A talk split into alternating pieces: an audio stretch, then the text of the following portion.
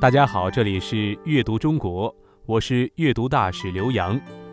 今天带给大家的诗是清朝诗人龚自珍的《乙亥杂诗·其五》。《乙亥杂诗·其五》，清，龚自珍。浩荡离愁白日斜，银鞭东指寄天涯。落红不是无情物，化作春泥更护花。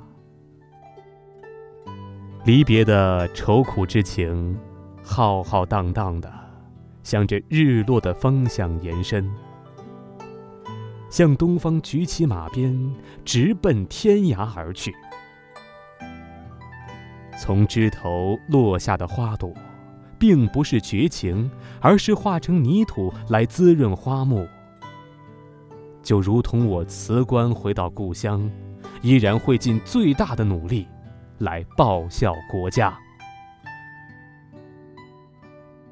龚自珍，清代的思想家、文学家、哲学家，近代启蒙思想的先驱。他出身官宦家庭，从小饱读诗书，但因为他写文章总是直言不讳，对当下的政治制度进行针砭，所以重复考了六次会试才考中举人。由于他在京城做官，也总是揭露各种官场弊端，主张改革维新，所以不断受到权贵的排挤和打击。他只好辞官回家，并写了很多激扬的忧国忧民诗歌。生活在鸦片战争前夕的龚自珍，具有强烈的爱国主义思想，主张改革内政，抵抗外国侵略，是中国改良主义运动的先驱人物。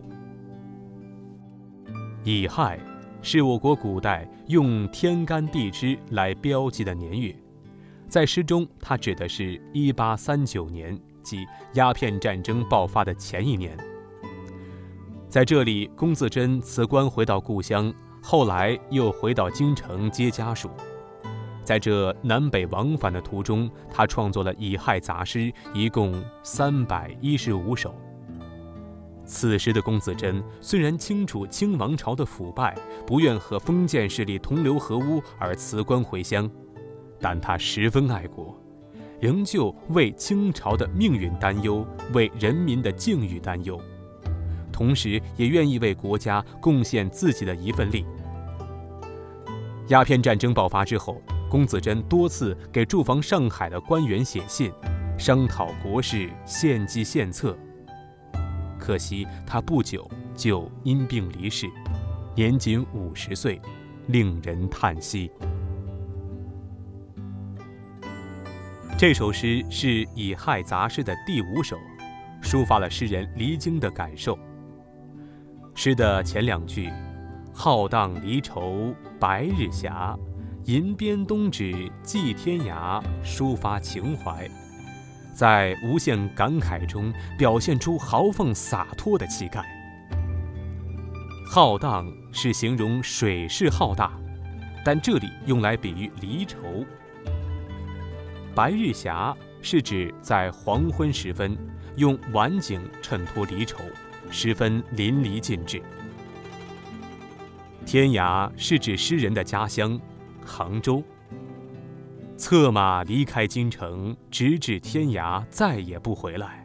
这样的夸张手法来表现离愁与伤怀，十分贴切。第三四句，“落红不是无情物，化作春泥更护花。”诗人用移情于物的手法，借落花来抒发报国的志向，即使化作春泥，也甘愿培育美丽的春花成长。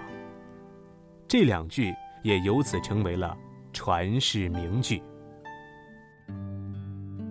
这首诗激昂悲愤，读起来要低沉有力，同时保有对祖国的一片热忱。浩荡离愁白日斜，银鞭东指即天涯。落红不是无情物，化作春泥更护花。这里是阅读中国，我是阅读大使刘洋，感谢大家的收听。